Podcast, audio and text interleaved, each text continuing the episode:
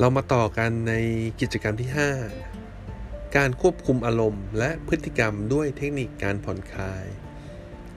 แนวคิดของเรื่องนี้คือ อารมณ์ คือสภาวะของร่างกาย ซึ่งถูกกระตุ้น จนเกิดมีการเปลี่ยนแปลงทางสรีรวิทยา อารมณ์ ในอีกทัศนะหนึ่ง อารมณ์คือ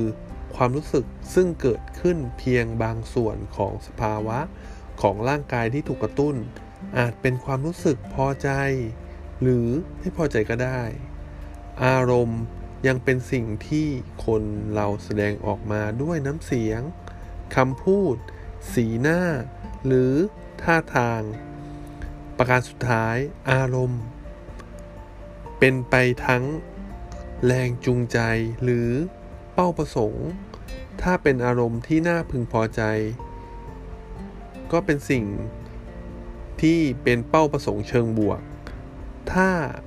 ไม่น่าพึงพอใจก็เป็นเป้าประสงค์เชิงลบ แรงจูงใจและอารมณ์มีความสัมพันธ์กันอย่างใกล้ชิด บ่อยครั้ง ความโกรธ เป็นผู้เร่งเร้าพฤติกรรมกะก้าวร้าว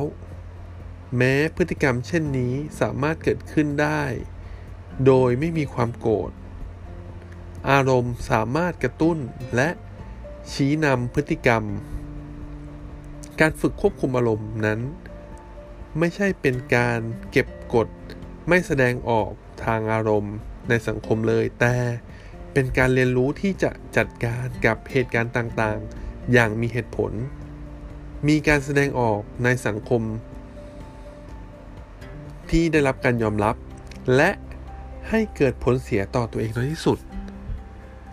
ทั้งนี้การแสดงออกด้วยความก้าวร้าว หรือการเก็บกดอารมณ์เอาไว้ นั้นไม่ใช่การควบคุมอารมณ์อย่างเหมาะสม เพราะความก้าวร้าวเป็นสิ่งที่สังคมไม่ยอมรับ ขณะเดียวกัน การเก็บกดอารมณ์จะทำให้เกิดผลเสียต่อด้านจิตใจต่อบุคคลนั้น ดังนั้นจึงควรเรียนรู้ ถึงความสามารถในการแสดงออกของทางอารมณ์ ในทางที่สังคมยอมรับ และในทางสร้างสรรค์ด้วย การควบคุมอารมณ์และพฤติกรรมด้วยวิธีการผ่อนคลาย ลมหายใจนั้นเป็นสิ่งที่สามารถทำได้ ด้วยตัวเองโดยไม่ต้องใช้อุปกรณ์ หรือการผ่อนหรือเป็นการผ่อนคลายที่ทำได้ผล โดยที่เราสามารถทำที่ไหนเวลาไหนก็ได้